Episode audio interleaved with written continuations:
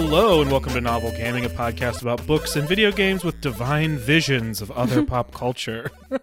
I'm Doug, I'm Katie. And it's a book club episode. Hey, hey. We read the 2022 book The Genesis of Misery by Neon Yang, the first of a planned trilogy that takes us Oh. deep into the. That, does that explain the ending a little bit more, hopefully? Yes. it's a book that takes us deep into the future and intros- introduces us to Misery Nomaki, a stonebender, a mech pilot, and a messiah. Uh-huh. but before we figure out how those things relate to each other, let's check in on the stuff we've been playing, watching, and thinking about lately. So, Katie, yeah. what you been playing? I have been playing Breath of the Wild again. you sure have. How's that going? Uh, it's going actually pretty well. So, um, for folks who are maybe just joining us or missed, um, I can't remember when exactly I disclosed this, but a, sh- a short while back, um, and by short I mean sometime within the past year or so, Mhm. I deleted my original Breath of the Wild save like an idiot. And I was Uh. like, I'm going to play it all over again because I'm like, I got the DLC. So I was like, I'm going to start fresh. And then I started playing it again and I was like, wow, this is a long game. What did I do? Um, and so then I let it sit for a while. And now that we are getting close to the release of Tears of the Kingdom or Tatki, definitely everybody's saying that. Oh, Totki. Interesting. Definitely a thing. Totally a thing. Totally. I like it. I like it. Yeah. I'm glad everyone's saying that. Yeah. It's like, calm down about it, please. Um, so because that is coming up, I was like, oh shit. I should actually probably play this again just uh, so I can remember what happened, even though Oh, it will likely not matter at all um, for Tatki. So here I am, many again hours deep into uh, Breath of the Wild. I just got the Master Sword. I've got two of the Divine Beasts, um, and I'm making some progress. So I feel confident that I will beat it by the time uh, Tears of the Kingdom comes out. But I also feel confident that I will not be ready to play another Zelda game when Tears of the Kingdom comes out. So we'll have, we'll have to do a little something in between, you know? yeah, what do you do? You know? Yeah. I uh, I look forward to when Totkey finally comes out, and I'm like, oh man, you know what I should finally do is finish Botwe, um, and then have no idea what anyone's talking about. Exactly. Exactly. Um, have you uh, have you figured out how to do sweet tricks in uh, Breath of the Wild, like all those videos that I keep God, running no. into? Now that I liked one of them, yeah. There's no way in hell I know how to do any of that stuff. I barely survive uh like trying to hit rocks just to get them to move when they're in that frozen time thing. I'll like pl- yesterday I was trying to get bundles of wood to buy my house cuz I Uh-huh. didn't do that for a while. So you need 30 bundles of wood, you need to chop down trees. So I was like instead of like going through all my axes because I broke all of them and now I need to use my swords. Let me just blow up these trees with the bombs that you get. And while blowing up trees, I definitely blew up myself multiple times. So uh, there's no way I'm doing tricks. I don't understand how people do what they do. I watched one today, and I was like. The the distance you launched yourself at Yeah. means you know this map well enough that you knew that enemy was there like Yeah. 500 yards away. yeah. It's It, uh, unbelievable. it truly is like um I don't know, unimaginable. I can never see myself playing any sort of video Yeah. game to the point where I am that good at it. I no. There's nothing. I I don't I can't imagine being good at anything as well as these True. people are at playing Breath of the Wild. It's True, incredible. true, true, true, true. Yeah. And I don't know if you mentioned this um, on the podcast or if you just mentioned this when we were off mic, but like you you had mentioned like when people get the chance to build anything they want in Tears of the Kingdom, it's only going to get wilder. Yeah, the things we're going to be seeing, like we we can see and imagine some of what people can do in Breath of the Yeah. Wild, but with the new mechanics they're introducing about like creating stuff, like Yeah. I literally cannot imagine the wild shit people are coming up with because people are still coming up with wild shit in Breath of Yeah. the Wild, and that element isn't there. Right. It's I it's mind blowing. Yeah, People are so cool. Humans are Yeah. cool. yeah. Humans are cool. Video games are cool. Yeah. Shit's cool. Agreed. Yeah. well, if not Botwe, uh, what are you playing? Not Botwe. A thing people definitely say also. Still. yeah. I Yeah. uh, I can see where Totki caught on so quickly Yeah. uh, with all that precedent. uh, no, in fact, I've been playing Pupperazzi, Oh, uh, which kind of rhymes. yeah. Have you seen this at all? I like just saw a trailer for it. By watching- Cute games coming out in April. Yeah, it's a cute game that came out in April on Switch. I think it's been out for a year over on Steam, as I feel like so many games uh, often are. hmm Uh, but it just dropped on Switch, which is how I learned about it. Um, and it is a first person photography game where you just take pictures of dogs doing dog things and human things. Uh, and it's very cute, and I like it. Hell yeah. Um, have you had any favorite moments or elements or dogs that you've captured through your camera? Uh, yes. Uh, first off, some of the dogs have like the funniest expressions. Uh, I like any dog that has like unusually beautiful, sparkly eyes because the game is like sort of like polygon graphics. So it's very funny to me when there's like a polydo- polygon dog like jumping A uh, polydog. around. you almost a said it. polydog. jumping around with like gorgeous like anime eyes. I think that's very Aw. funny. Um, but you can catch them like doing all kinds of different things. So like there's the I, I've only been in a couple worlds because you the more you do, the more like access you get to other areas. Mm, Um, but there there was just like some guy and like a whole bunch of dogs like on the roof of like a fast food place, and I don't know what they were doing up there.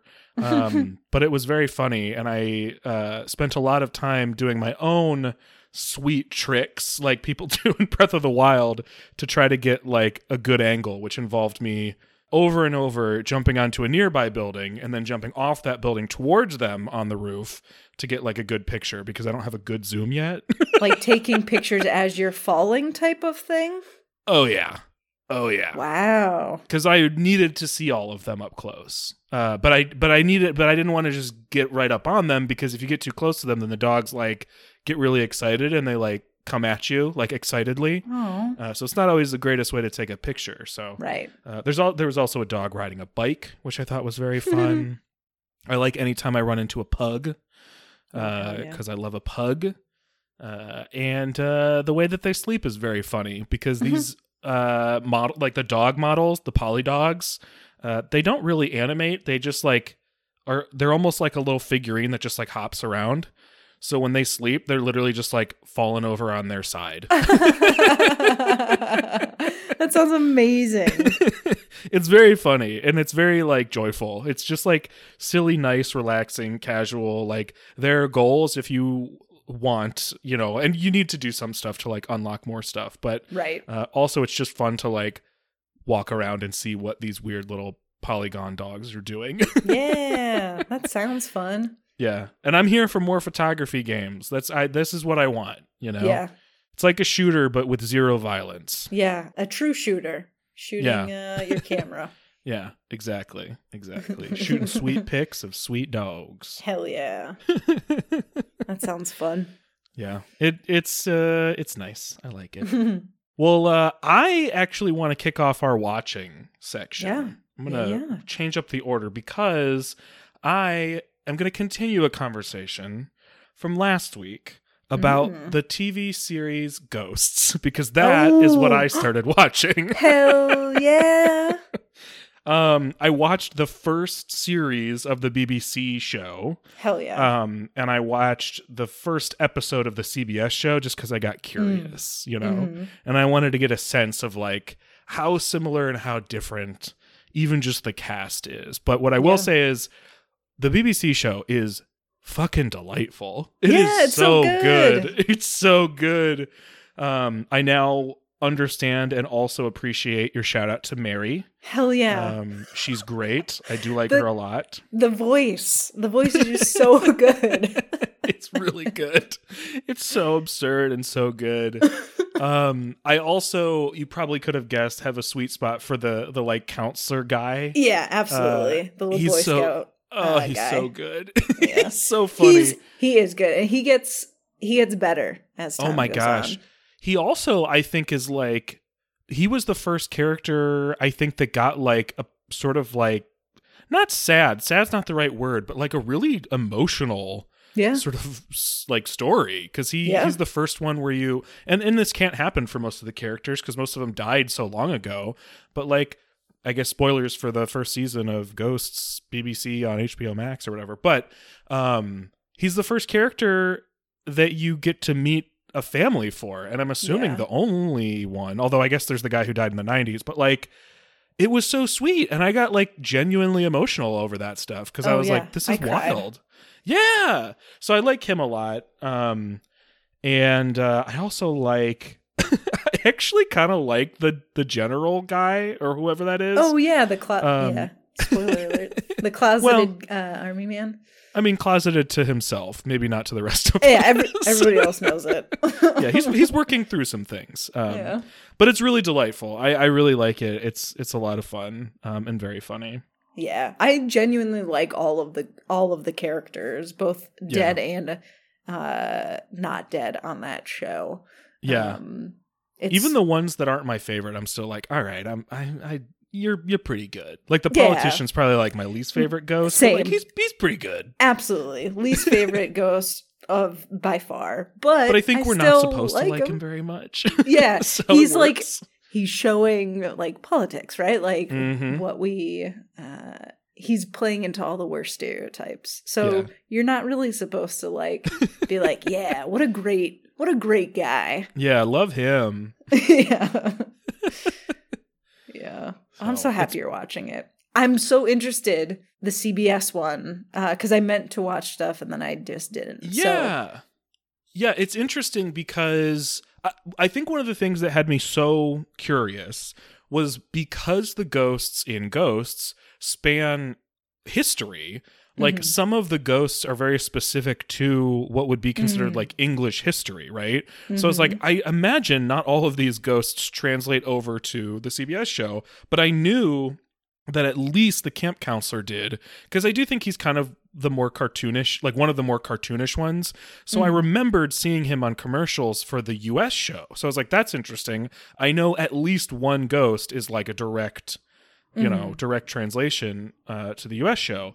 Um, but it's not as many as I would have thought. Like some of them are similar. Like there is a politician who doesn't wear pants, so like that's clearly uh, a very direct one. But like instead of um, like a caveman and like a British general, there's like a Native American ghost and like a uh, like revolutionary general. Ah. Um, there's like a more explicit Viking character than there is, or then there's like an American greaser. Like, Viking so there's like, seems interesting. yeah, I don't really know how the Viking ended up there, but I guess you know it doesn't not make sense, I suppose.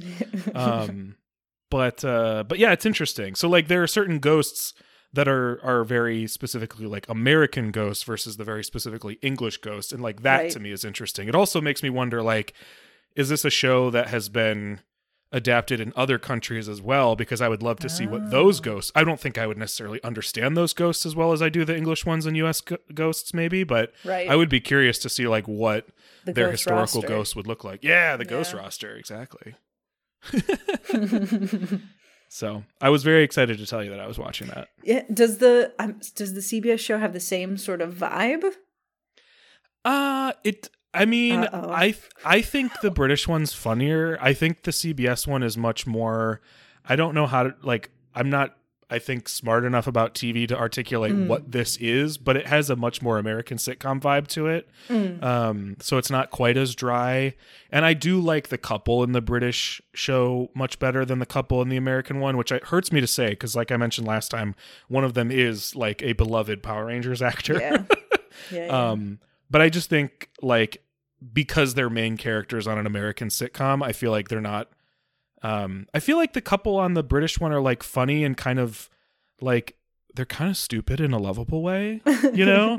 and I feel like they don't let the American protagonist be quite like that as much. Mm, I also don't like the husband nearly as much as I like the husband on the British show. So yeah, um, that's that's a bummer. Yeah, yeah.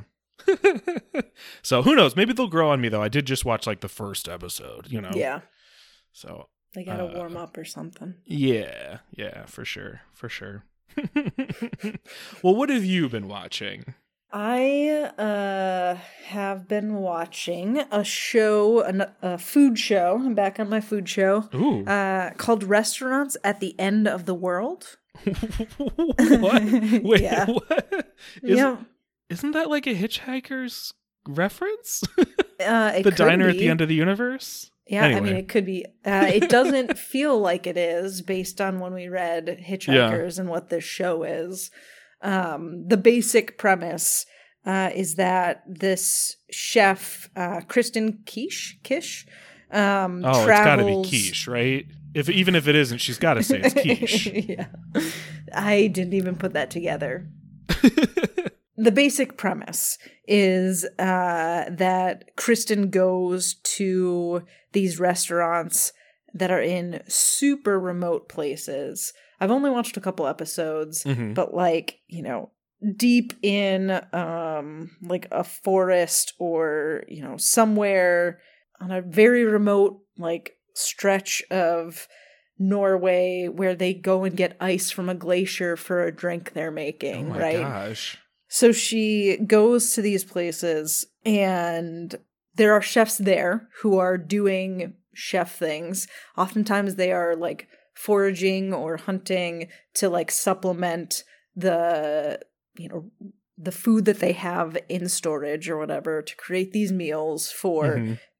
for the people who come there. And it's oftentimes like not a restaurant like you and I would probably go to, not just because it's like in the super remote place, but it's like a, a restaurant that's like one table uh type of thing, which An feels like it would experience. stress me the fuck out. Yes, yes, I do not want that much attention on me while I'm eating. Um so goes to these places and works with these chefs and uh you know tries to to to create cool and meals that they wouldn't normally make and so Mhm. you know pushes uh it pushes kristen's limits on what she thinks would work and oftentimes ends up surprising in a good way um, Yeah. at least with the couple episodes that i've watched so far Yeah, I feel like there's got to be like, well, who knows? I feel like TV is has been changing over the past like five ish years or so. But like, I would expect there's got to be like at least one episode where like it surprises her in a bad way. You know, Yeah. like the the like the one episode or the one restaurant that's like notorious. yeah yeah but hey, maybe not. Maybe it's just you know wholesome, pleasant, just good surprises. stuff all around Yeah, yeah, we'll I'm see down for that.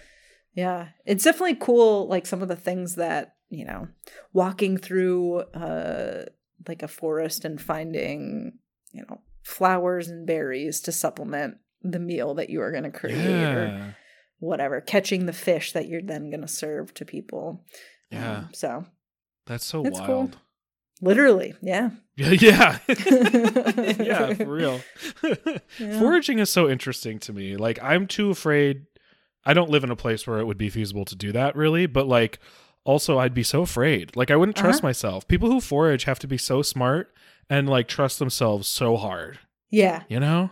Yeah, I have uh since since a lot of things, right? Uh watching The Last of Us, I watched a bit of Alone, which is like that Mhm. reality competition where people survive in the woods by themselves.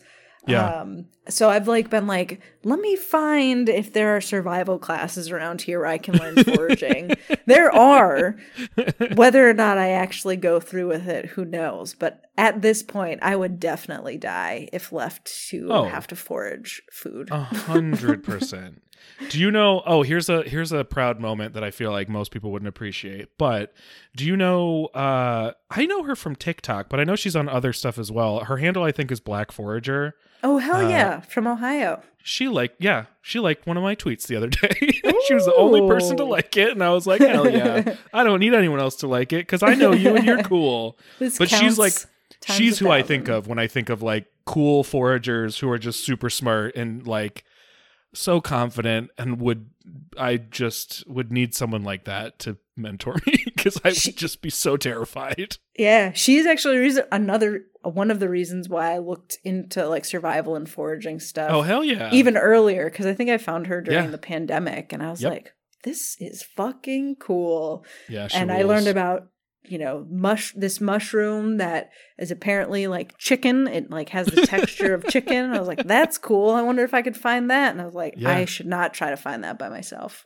Well, I know the the thing that's so dangerous is like like you said, she's from Ohio, which is Right. where I live, and I'm like, so yeah, could I find this stuff if I venture out of my sort of urban suburban bubble here? You know, Yeah, I've yeah. also seen her gather like seaweed, so she surely she's Hmm. not getting that from Lake Erie. I don't know. I mean, Interesting. I grew up next to Lake Erie, and I wouldn't need anything out of that.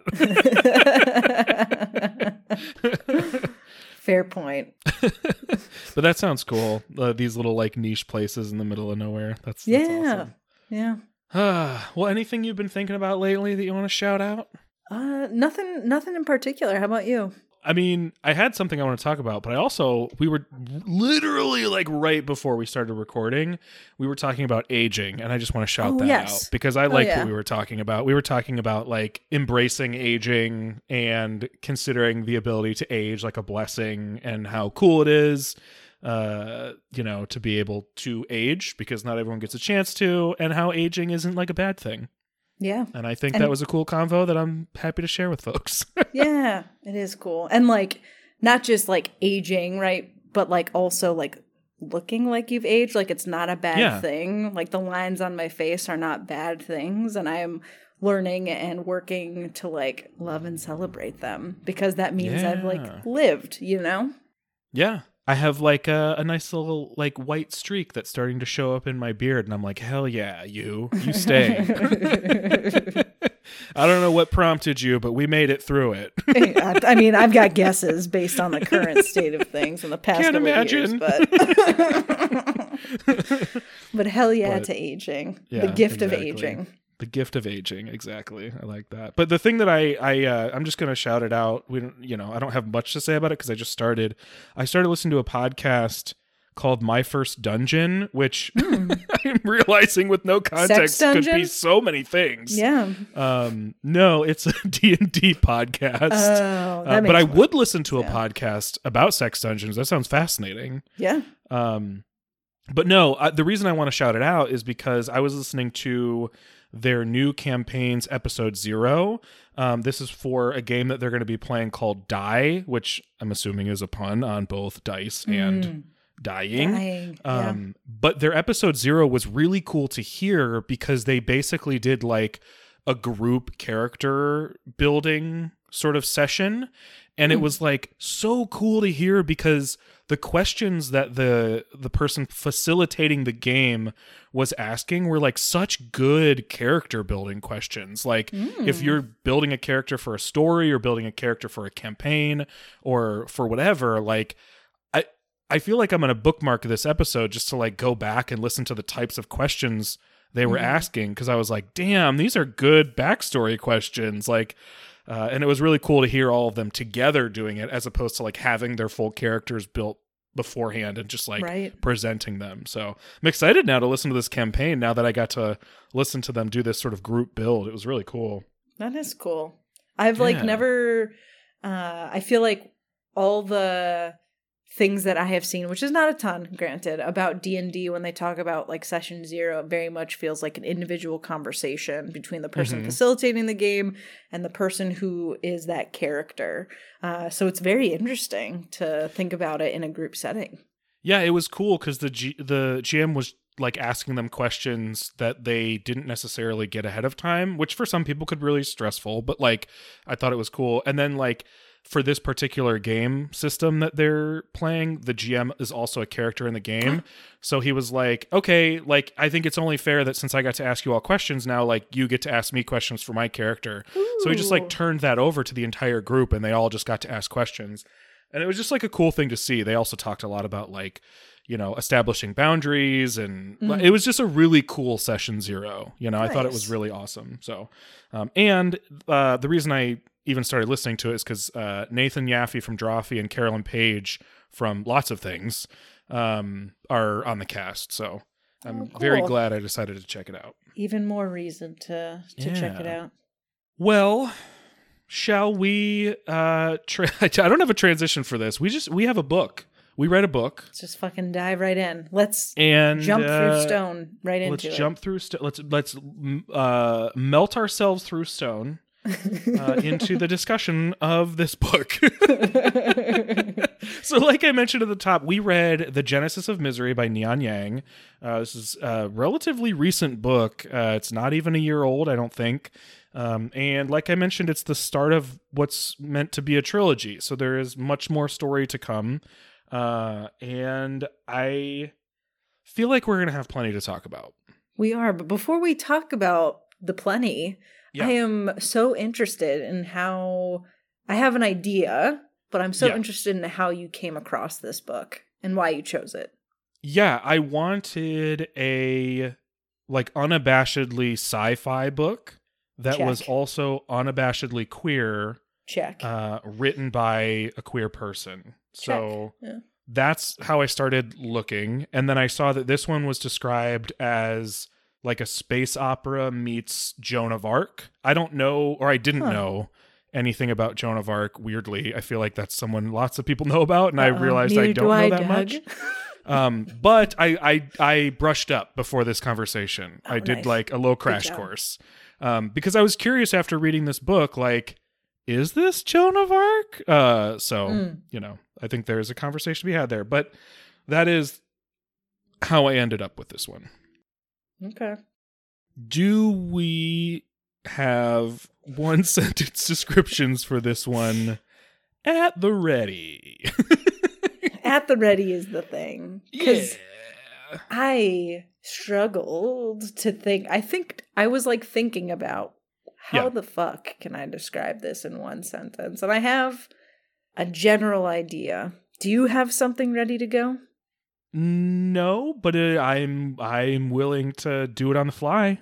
I I, I mean, I think that's what we're both doing. All right. I think I would say that this is the story of a reluctant chosen one who embraces their chosen oneness once they start piloting a mech. And it's in space.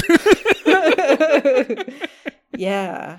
Yeah, I feel like a person who gets kind of caught up in religious and political power struggles hmm who takes on a role of a chosen one in space Yeah. with mechs and angels, uh, Angel. hallucinations. Who knows? Yeah. I mean, there's a little at the end that makes you think about if you know, but yeah. for the non-spoiler sentence, Yeah, it's a lot. There's a lot. There's a lot to cover, which makes a one sentence description very difficult. Um, I also feel like the book's like kind of shifts focus at a certain point, and that also makes it tough. Um, Uh-huh. But we can get into that after this spoiler warning. We are gonna spoil stuff. If you have not read the Genesis of Misery, um, and it sounds like something you would like, and I could see uh, easily how it would. It's queer. It involves mech. It's in space. Um, it's really fucking cool. You The might want to read it. Very Right. cool. Absolutely. And the cover does represent like stuff that happens in the book. It's not. Uh-huh. It's not a arbitrary cover, you know. So if it gr- it's grabbing you, uh, maybe avoid this and come back uh, after you've read it because uh, there are definitely things to spoil. Yes. So, spoiler warning has been issued. I would love to know what you think of our main character, Misery Nomaki, because the book is pretty much entirely about them. Yeah, I mean it is, right? It's like they are the main character. She, I feel like, even in the chapters where she is not a parent, they are still uh like being talked about. They are the focus. Even if it's other Yeah. characters connecting, she's at the center of it. And I honestly am not entirely sure how I feel about misery. I went on a journey um where in the beginning I was very much I'm in your corner. I uh I'm like rooting for you. And then as we get deeper into the book, I'm like, I I guess I'm still rooting for you. And then when we get deeper in the book, I'm like, I don't think I'm rooting for you. Mm, mm-hmm. Mm-hmm. Uh, so that's without, I mean, without spoiling everything right now, right? Building up a little. That that is my that is my journey with misery.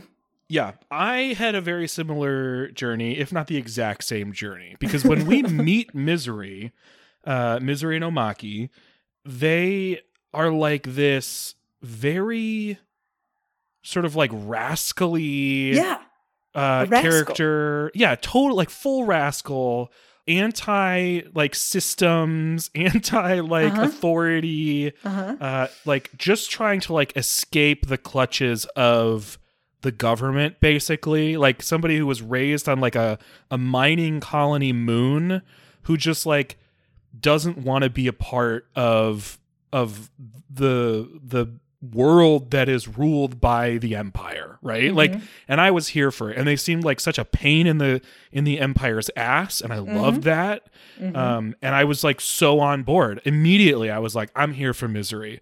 But yes as things continue to happen um and as misery uh sees herself differently throughout the book i also want to clarify every character in this book gets uh, their pronouns clarified and miseries are she they so it is likely we will use both for them um but uh but as as she like learns more about herself over the course of the book the less i feel like i'm on her side Yeah. yeah. which is a weird journey to go through in a book Yeah. when i feel like we are supposed to be on her side the whole time maybe I don't that's know. what i was struggling with I don't know because what like like one of the central kind of tensions in this world, right?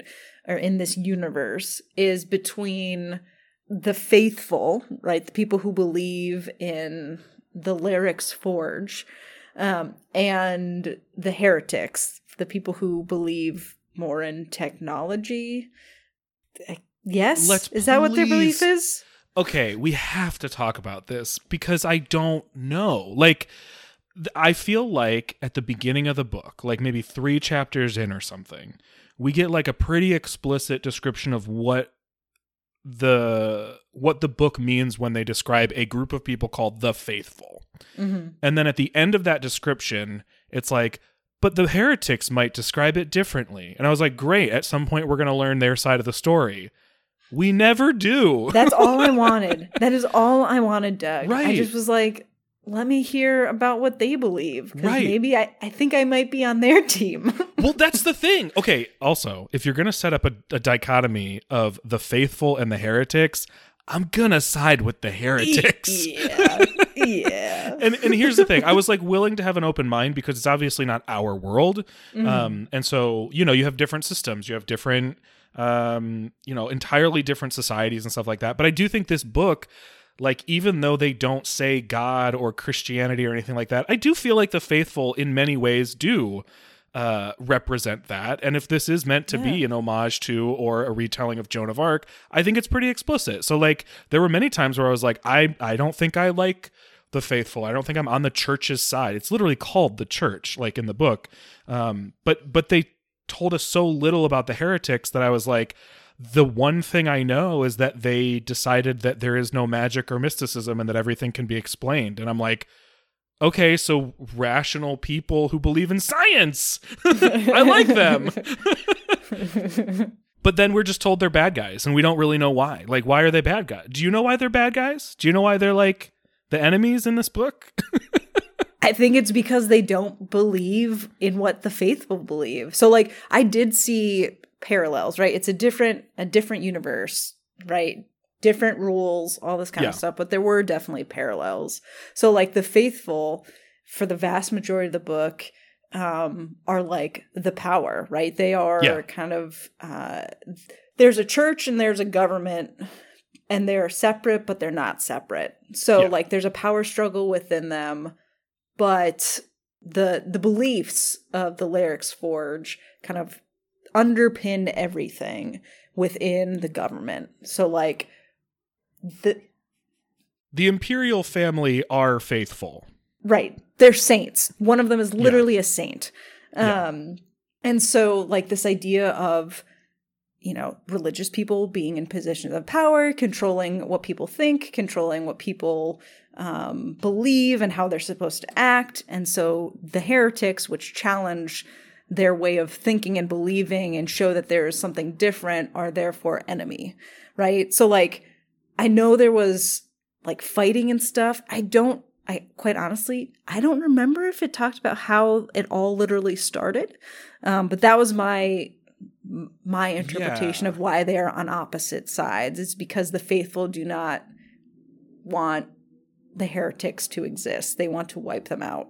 Yeah. Yeah, that's that is the impression I get and the thing that's odd is like none of that is inherently uh, the pieces of a bad book, right? Or a bad story. It's all actually good st- it's all stuff I thought was really fascinating, right? Yeah, it's It's like they even yeah, oh, for sure. They even go into like the origin story of like how this came to be. They don't get into like the deep history of it, but basically like way back when humanity sent uh you know arks of people out into space to find new worlds and then like centuries or millennia later um like sickness hit those arks or that ark and these eight messiahs went out to try to find a, a, a way for humanity to survive and they found god basically. They found the Lyrics Forge and then two of those eight messiahs broke off and said there's a better explanation for this. And that's how it all started. And and that's all the history we got. And i'm sure there's deeper history because there's so many things referenced in this book that we don't get explanations for that there's like clearly a history for. Mhm. um but we just don't get it in here. And so like i just wish and and, and it's it's worth noting that misery at first bucks up against these systems but at a certain point in the book then decides like i'm not faking being a messiah i actually am a messiah so i Mhm. also want to wipe out all people who are heretics i Mhm. also want to violently destroy them all yep. and that's where i'm like this doesn't necessarily make you a bad character. It makes you compelling. It might make you a bad person, but it doesn't make me make you a bad character. Like there's depth to you. Right. But I do feel uncomfortable having you be the person I think I'm supposed to be rooting for. yeah. But I don't know. I don't know if it's gonna upend. I was I was waiting for misery to have To wake their up. eyes opened yeah. to the situation. I thought when uh, she realized Jericho was not uh, yeah. an illusion and was in in fact a heretic that was imprisoned hmm and secretly held for years. I thought that that Mhm. was going to be like, oh shit, this person who I have come to know and care for has been, um, maybe hasn't been all the way truthful, right? Because like Yeah. Jericho pretends he is this delusion. Um, but I know them. They are gentle and kind and have given me comfort.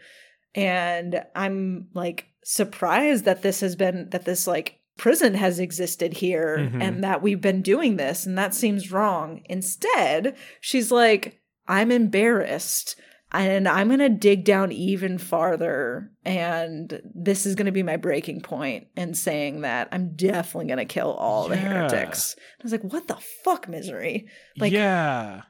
What would older, like, what would, what would older, what would younger you say to the you you are now type of thing? Yeah, yeah, the you you are now. I love that. Yeah. um, don't think that younger misery would like uh older misery. yeah.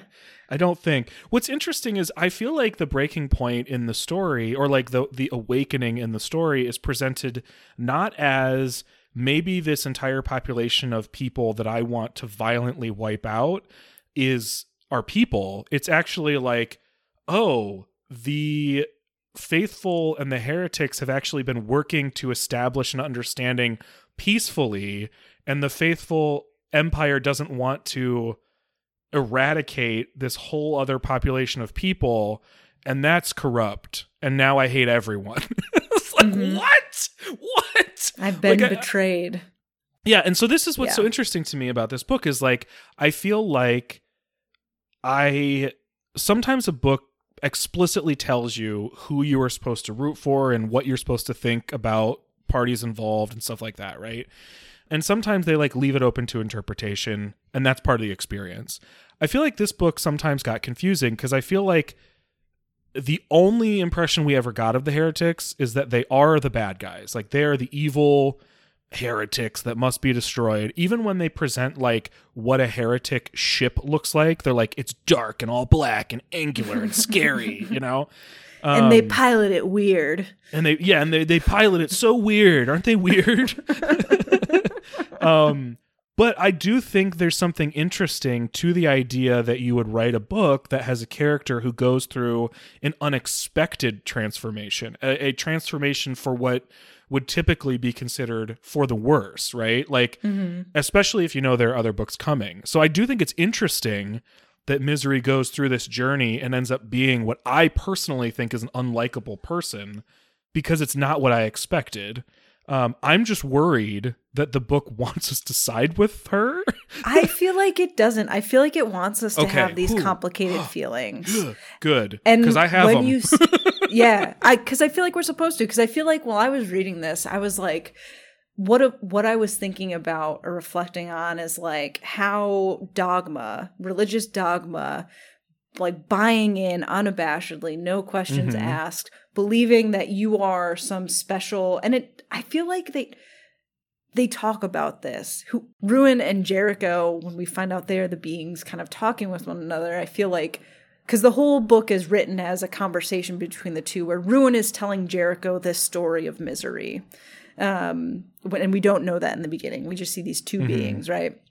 And so there are times, there are interludes, there are injections within the story where there is a little bit of like, well, all you hu- humans really need is just the someone to even suggest that you are chosen or heroes in Mhm. some way and you will fucking run with it. yeah, And so I feel like this book had me really thinking about that, right? The religious dogma, the people telling you you are chosen, then you starting to believe it, and then you changing and acting in ways that are quite, quite like she killed like a ton of people and did So not feel bad about it at all, right? So, like, I feel like the point of it is for us to grapple with this and how does power corrupt? How does this like deep belief corrupt? And how does it lead people to make terrible decisions and hurt others without guilt or remorse?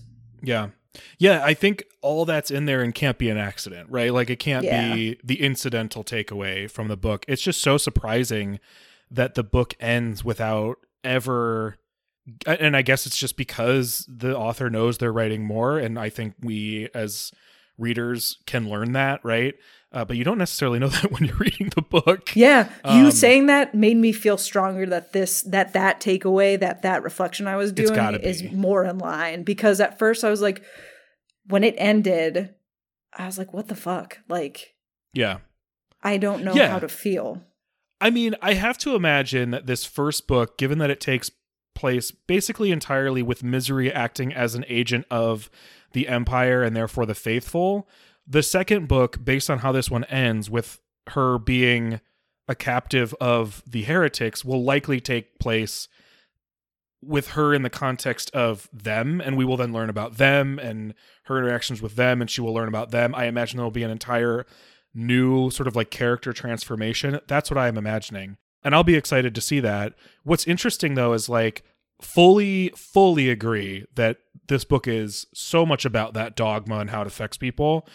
What's unfortunate is I feel like If you aren't critical, Well, there's that. If you're uncritical and you just take everything, like if, if you're super into misery and you just like are totally down for whatever she's down for, like that's not great.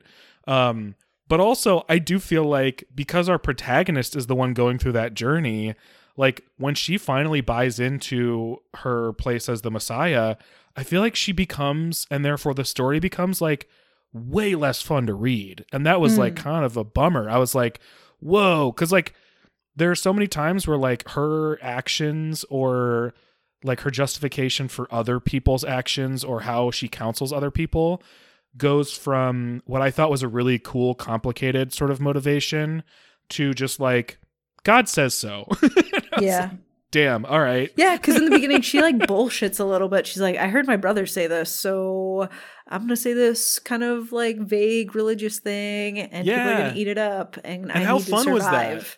I Yeah. thought that tension alone could have carried, and, and you know what? That tension probably has carried many stories, which is probably why Neon Yang didn't want to write that book. Mm-hmm. Uh, so I appreciate that they wrote this book instead. But that tension can carry many stories. The idea of everyone thinks I'm a messiah and I don't, but I'm going to play into it. Like Mm-hmm. that's great.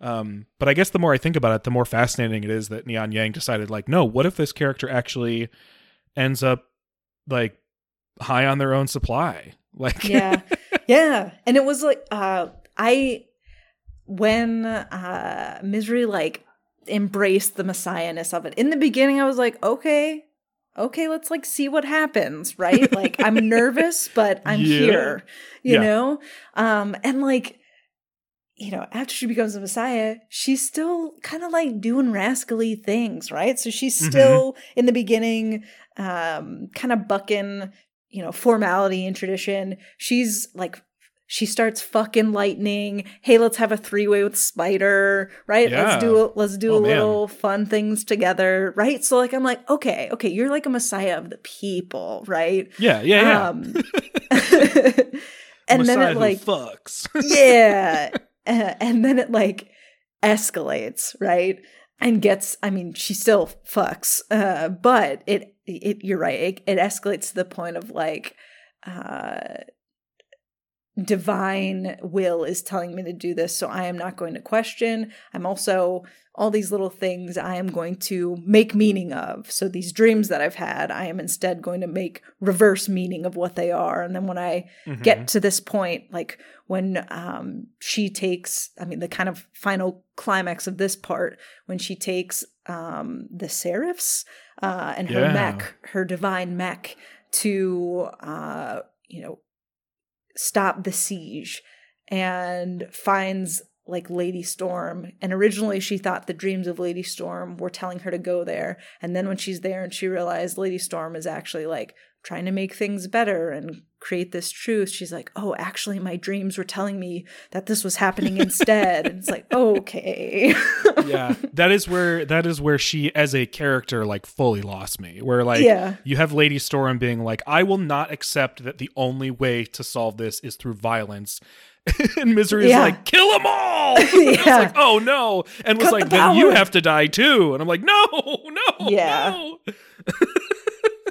yeah. um I also thought so wild yeah i also thought in when that moment was happening because i Yeah. can't remember exactly what it was about the messiah but i felt like there was something about the scar and then Mm-hmm. um lady storm is talking to essie uh essie temple is that what the Yeah. last name is yeah who's Um, like viewed as one of the leaders of the the heretics Right, the like, uh, heretic hero. military faction yeah yeah has the same scar. And so i was like holy shit.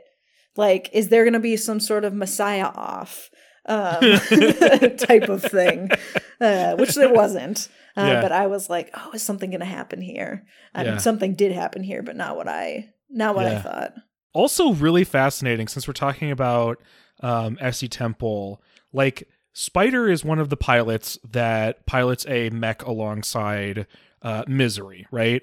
Mhm. And Spider's sort of backstory is like he wants revenge on the heretics for like destroying his whole crew and what he saw as like this really horrific dirty sort of uh military maneuver, right? The sort of like Mhm. all out assault that was just like war is war, but like viewed it as just like fully unnecessary carnage, right?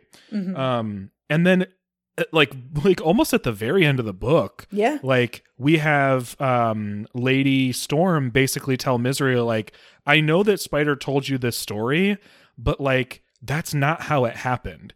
And there's not like enough book or it, it's really not it's not the focus of what's happening in that moment.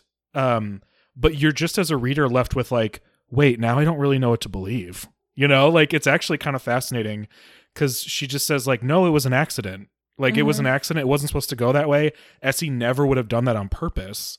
Um, and there's just two sides to this story. Uh, and we as readers are just like, shoot, which one's real? We don't know Essie Temple yet, you know? So yeah. I can't wait to get to know, and I have to assume we're going to. I can't wait to get to know like the heretic side of things because we just there's such a mystery throughout this whole book. And then and then Neon Yang drops these like little seeds primarily towards the end that make yeah. us start questioning like, well, I didn't know very much about them before, but now the little things you've told me are like kind of complications in this sort of they're just bad guys uh presentation, you know? Yeah.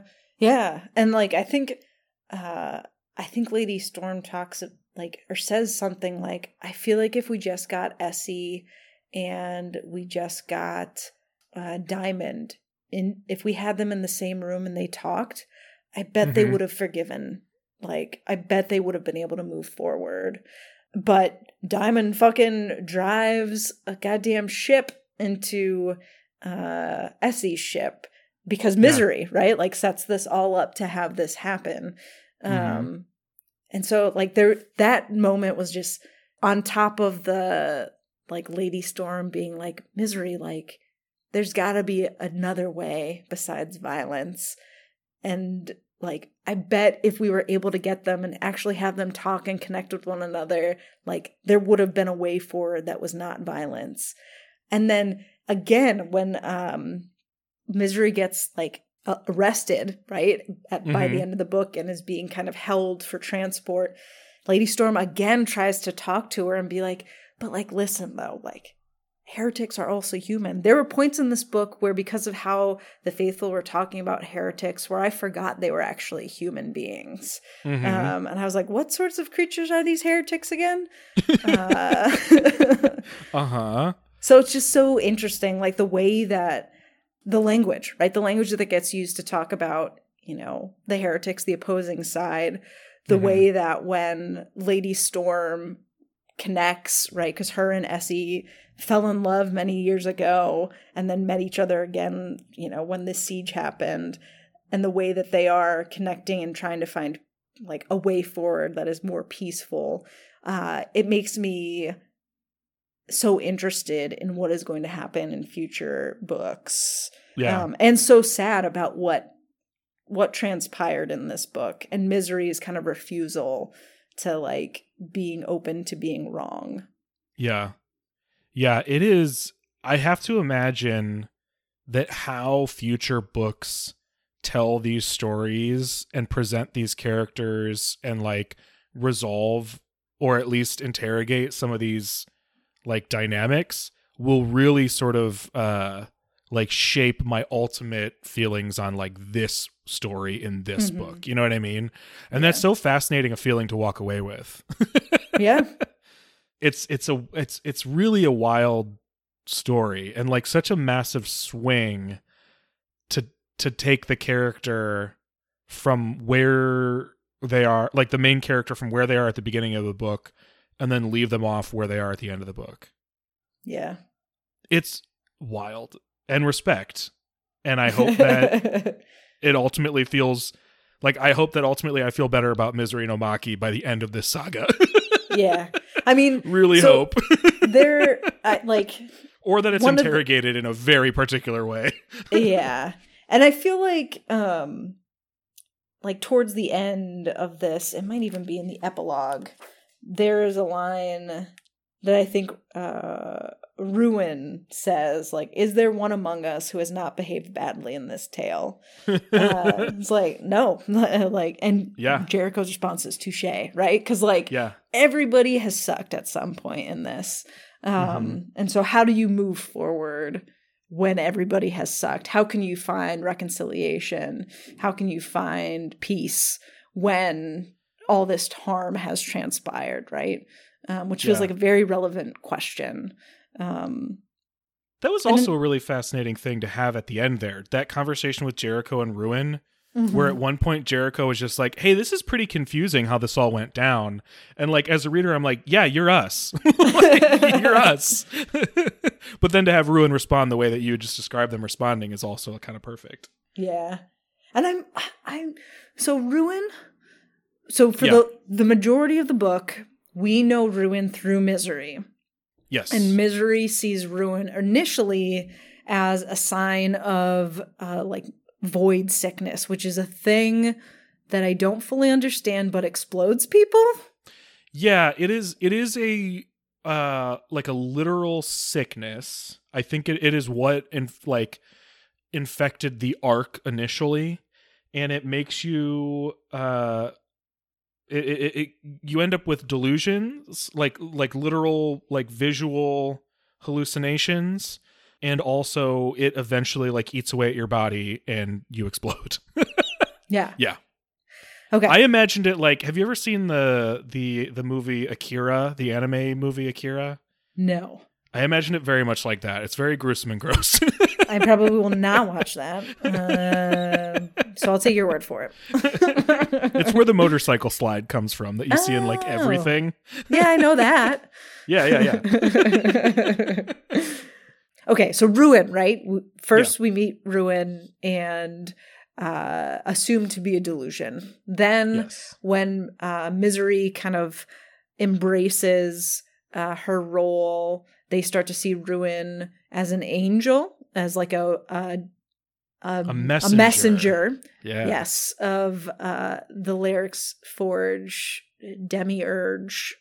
I don't know if they're the same thing or different facets of the same Okay. thing. Side note, why did everything need to have like five names in this? They're all Yeah. cool names, Neon Yang, but very. there are I'm a lot very- of names. Yeah, I'm grateful for your notes here, Doug.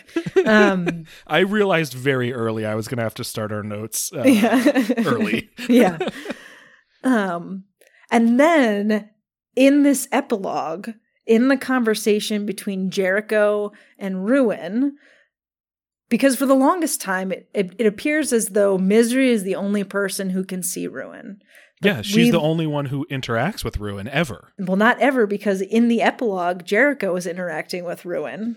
And there's a line where um, Jericho says, I think I'm beginning to understand why our ancestors were afraid of artificial intelligence. All of these things happened, which happened uh, because of your curiosity. And Yeah. Ruin had made a remark about, I, I did all this so I could get my mech back, so I could get my like archangel seraph back. Is Ruin a fucking AI that was originally in that mech? I don't know because I I got the impression that Ruin could be AI, which means is Ruin just Alice? Like is Ruin just a remnant of Alice, the original Mhm. AI from the Ark? Is Ruin an offshoot, a totally separate AI?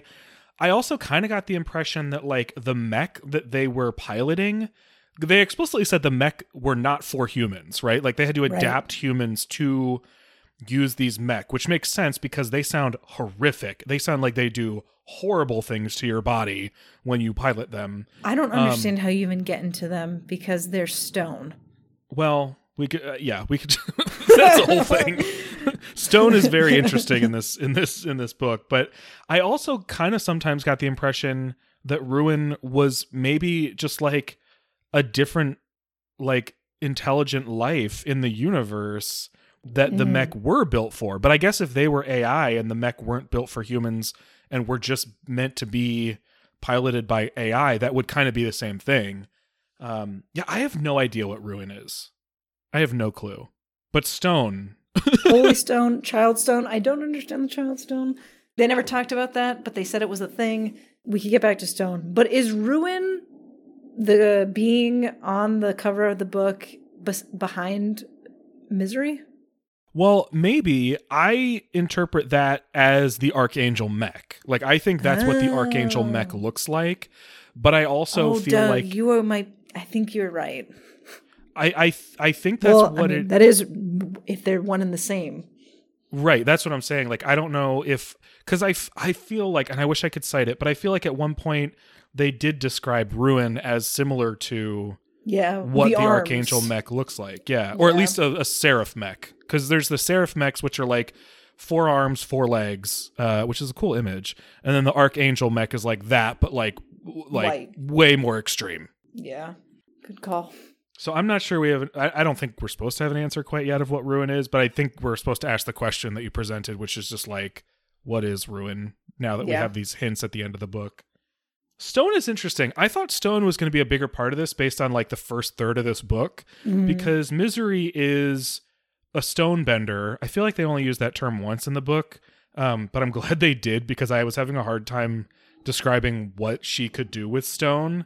But Mhm. stone bending is perfect if you're familiar with Avatar: The Last Airbender, because I think that's what she can do. yeah, Um, but it does sound like there are some stones in this universe that are like, for lack of a better term, living stone, and I think those are the holy stones, and those are things that people who have this ability, which is usually attributed to people who have void sickness, those are stones that Or human saints? beings or and saints, yeah, can resonate with and then manipulate.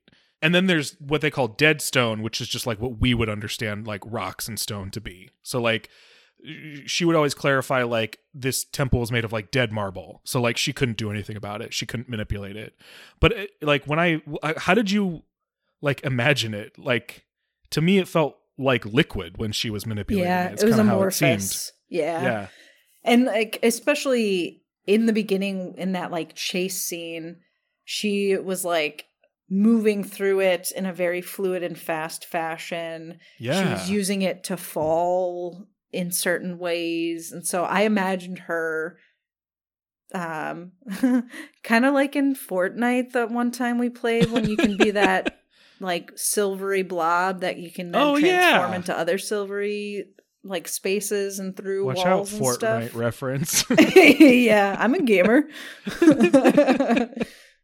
but something like that. Yeah, yeah. Oh, that's such a oh, that's such a good image. I wish I had thought of that when I was reading the book because I was like trying to imagine what it would look like for them to travel through Mm. stone, and that's such a good that's such a good image. I like that a lot. Yeah. But then I felt like this the the stone bending of it all didn't really matter as much um after that first like third. It came up here and there and it sounds like she had a specific special sort of ability to pilot the seraph and then the archangel mech uh, because she wasn't actually piloting it like a human she was piloting it through her ability to stone bend did you get that same impression That's what I got too. yeah. Cause like I okay, that scene where it was like describing like when she was being like crushed by the seraph, horrifying. Horrifying. Yeah. That is one of the like most horrifying things I've ever read. like that was so bad. Oh my gosh. Yeah. Just like being enveloped and encased in stone, but then like being crushed by it at the same time. She Ugh. died. She died. Fully died. Fully died. was absolutely dead. Yeah. Canonically. wild wild Yeah. wild wild so wild yes. oh man there are so many characters in this book is there anybody we haven't mentioned that yet that you really enjoyed or feel like is worth bringing up Um, I mean, I feel like we at least hit on uh, some of the big the big players. I Mhm. I um, as soon as Lightning and uh, Misery fought and the way they looked at each other afterward, I was like, Oh, yeah. "Mm, they're gonna get together. oh yeah i was like they're Uh, absolutely enemies to lovers written Yeah, all over A them thousand percent. um, and I, I mean, I was here for it. Yeah. Uh, I I liked Lightning's kind of like wild nature. Um, Mhm. I'm interested to see if we get to hear more about some people. Ghost is fascinating to me. The clone too. saints are fascinating, and I just want to know more about like and Ghost i thought especially. they were going to be a bigger part too Yeah, because Ghost was like, "Am I? Am I unholy? Am is there something wrong with me?" Right, and so like, yeah uh, because in religion, right, there's doctrine that says one thing, and then people behave and act differently to fit their Mhm. needs, and then put people, in this instance, people they created, kind of at the center or in the middle of that tension. And so, how Yeah. do you feel, right? Um, how do you make sense of your existence, your way of being when you are when the thing that you are literally made to kind of uphold or believe in is telling you that you do not not right but then the people who are interpreting Yeah. it are saying you are right because they want to use you for a specific purpose fascinating Yeah, I feel like this book is the type of and this world, like this whole universe, I feel like it's the kind of thing where like you could tell endless stories about so many things and characters in this universe Mm-hmm. because we got so many tastes of things that then didn't get explored further in this particular like in the confines of this book. Mm-hmm. Um it almost has like a Star Warsy feel to it where Hmm. like sometimes old Star Wars movies would like reference something that clearly George Lucas had thought about or someone thought would be like an interesting reference that then doesn't get explored further within the confines of that particular movie but then comes up later or like they build a whole story around you know like the clone wars was like a throwaway comment and is now like an entire era of the series you know so I feel like this kind of has that potential, especially like if it continues to build out. If Neon Yang writes more even than just these three books, if they write novellas or if they end up writing a whole nother series or, you know, concurrent stories or something, I feel like it could have that same effect where it's just like, you know, these characters that you're briefly introduced to. Dr. Cabbage. I fucking love Dr. Cabbage. Hmm, what a like good Dr. name. Cabbage, I know, right? Was one of the few like empire faithful eh, like characters that I was like totally here for uh because they had so much terrible shit done to them that I like couldn't help but root for them. yeah Um like I wouldn't be surprised if in a future book we just learned so much more about them or about Ghost or about uh like Tank, Tank. the like the tech like tank's like on the ship.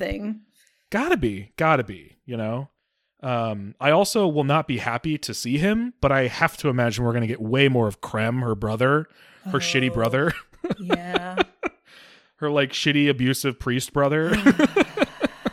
yeah ay, ay, ay.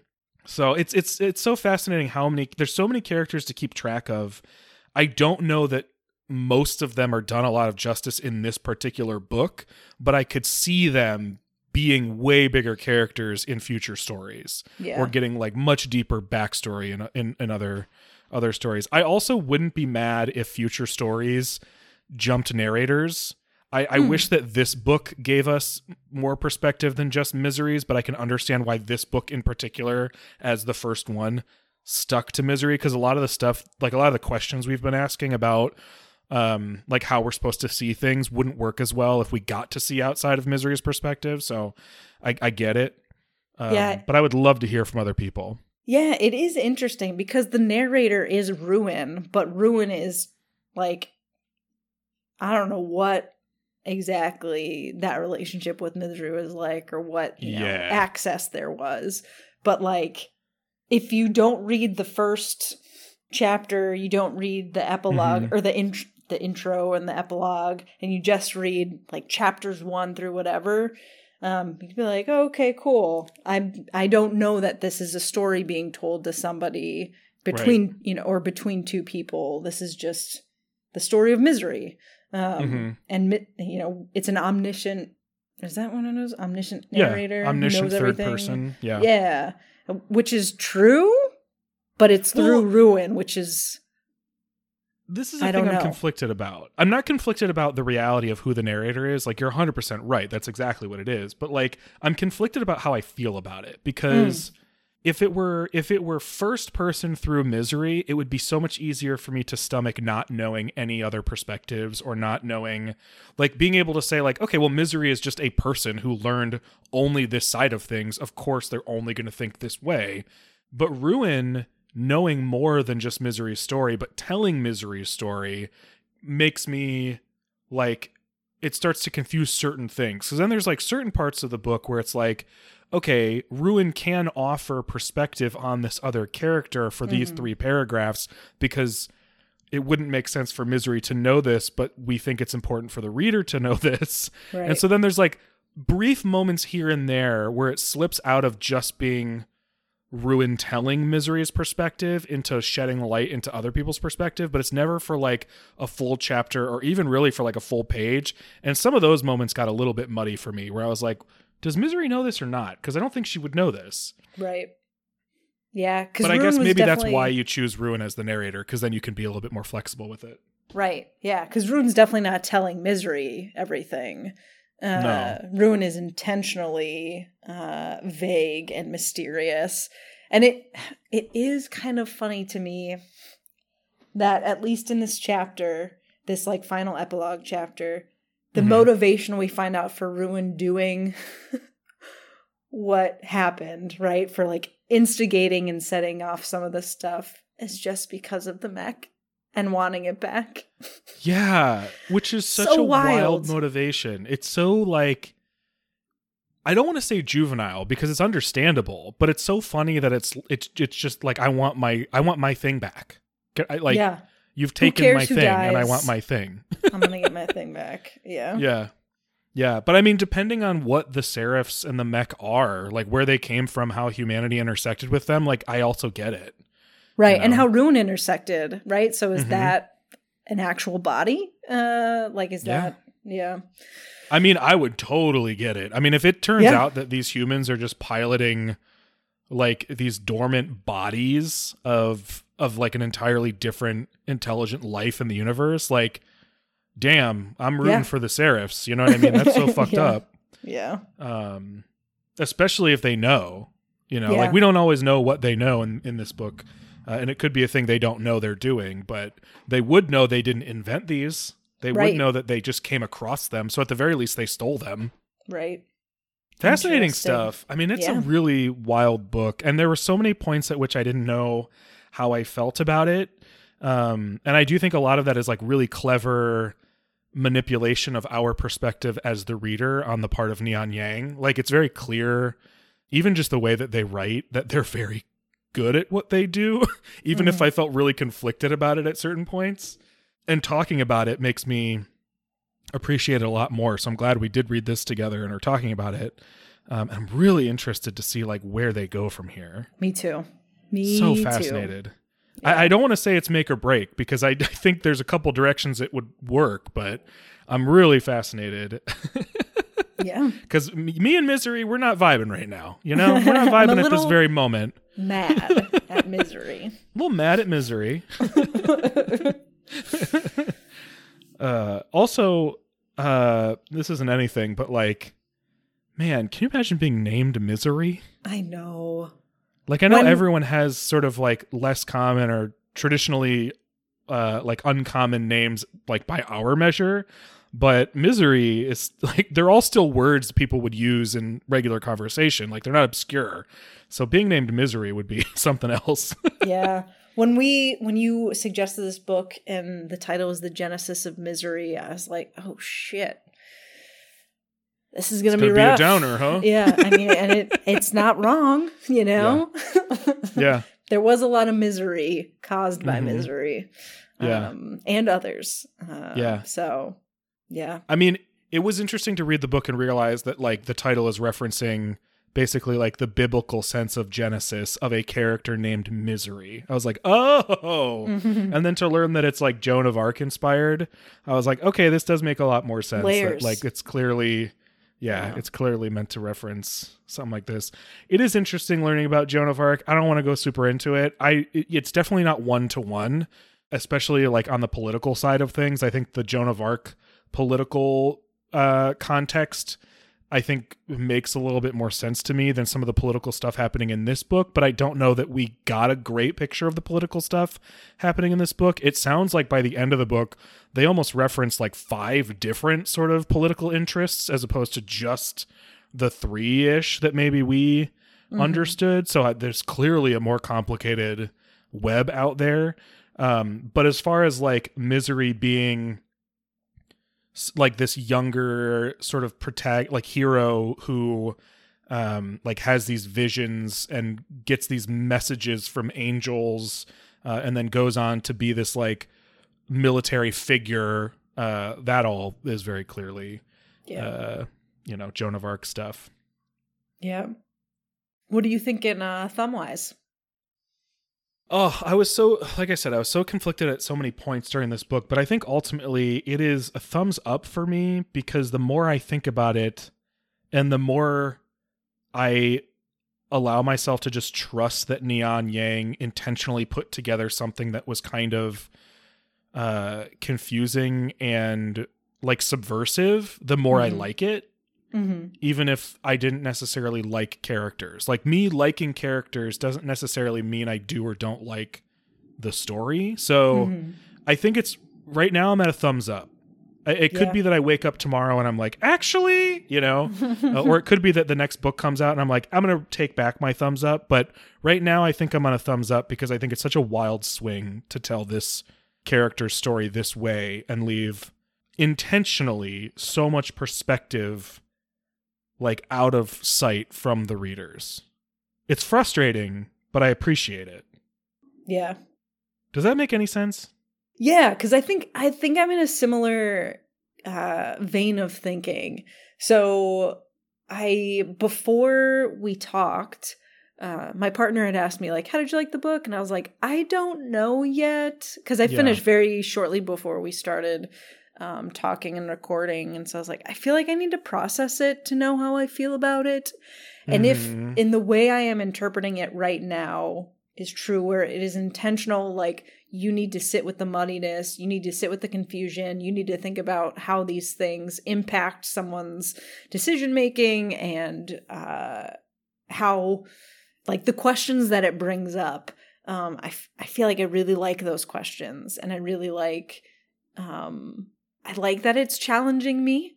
Um, Yeah. so as long as it's like as long as it doesn't turn out in future books that like misery breaks out and uh we're supposed to like love her when she is killing heretics and destroying people and that is the good Yeah. thing right like that re- this religious dogma should rule and that we need to follow and get in line type of thing as long as that doesn't happen um, right. and i don't feel like it is i don't I don't either. But I'm with you. I feel like tentative about it because I'm like worried that I'm gonna be like, yeah, hell yeah, and then the future will be that. like I don't think it will, I don't think it will. but we I'm just like, don't know because of where it ends. right, because because it's making me question, and so it's it's hard not to to continue to question. Um, especially we're so fresh in it, right? Like oh yeah, this whole book has made me think and question, and so it's hard not to think and question about what would happen next because literally the Yeah. whole time that's what I've been doing. Um, Yeah. But I like that, and and quite I know it happens, but I feel like queer and non-binary people generally, you know, are down for having people question stuff, and so I don't I don't I feel like it's gonna go into the hell yeah religious domination. That's the way to go.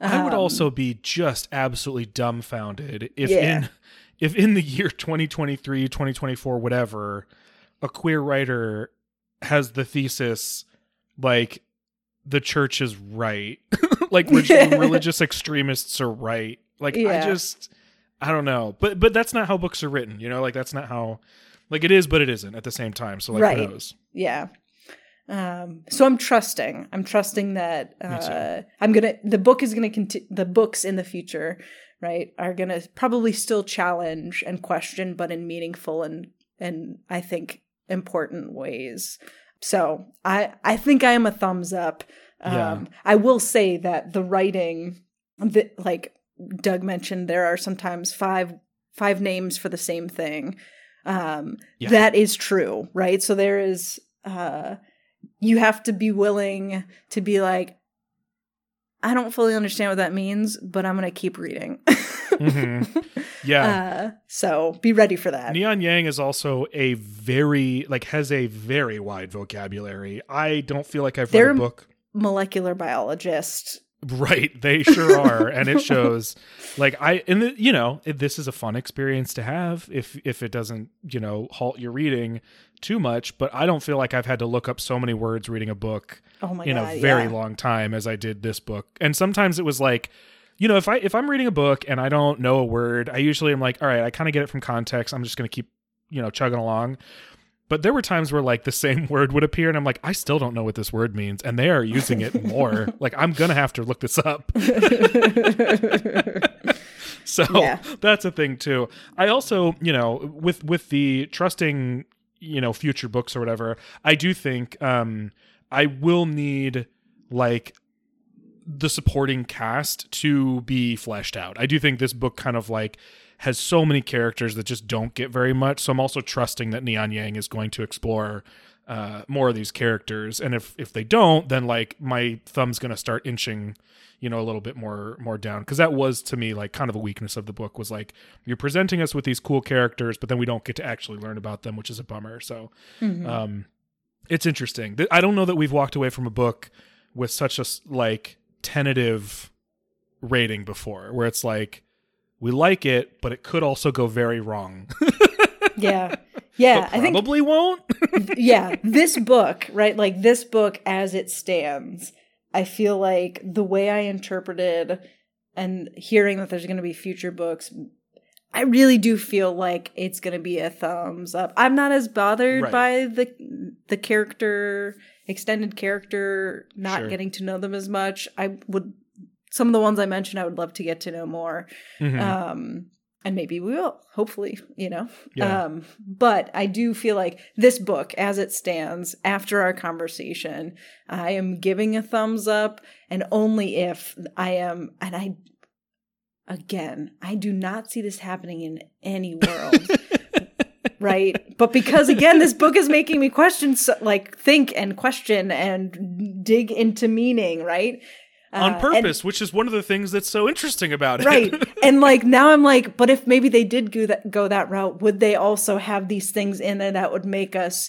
like because this book doesn't this book like doesn't tell you what to think but it Yeah. has things in there that make you think and so even if Yeah. they did go down that route would there still be things in there that make you think and then i would still be like ah yeah but it's like it's not saying it but it's saying it you know so i don't know let's just stop because i'm gonna keep going in circles. yeah, it's wild. I, I I am so interested in reading. This is Neon Yang's first like novel, as I understand, but they have written other fiction, and I'm so interested to find some of their other fiction because this is kind of a mind fuck, and I just Mm. Yeah. am so curious to see if like this is indicative of all their writing, or if this is like just how their novel writing manifests. You know? Yeah. So you know, who, who knows? Maybe future episode I will I will.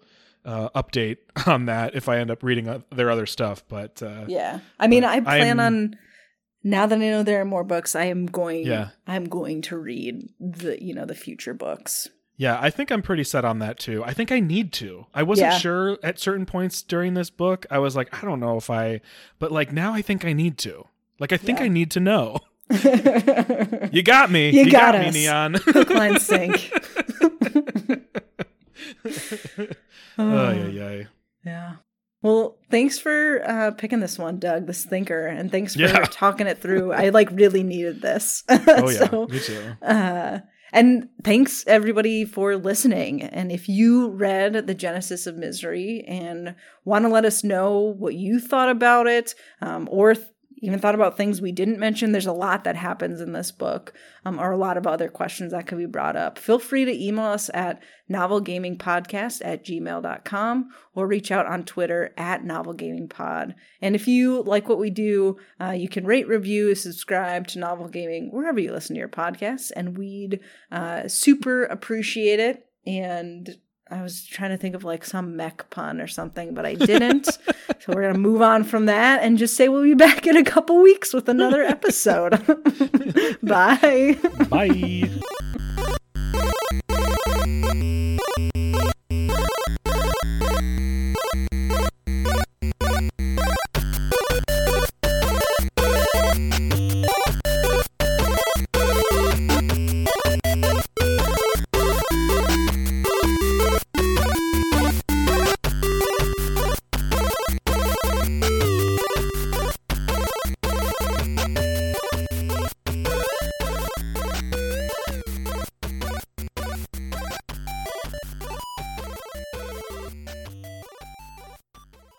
they talk about this. Who Ruin and Jericho right? And end up kind of inserting things.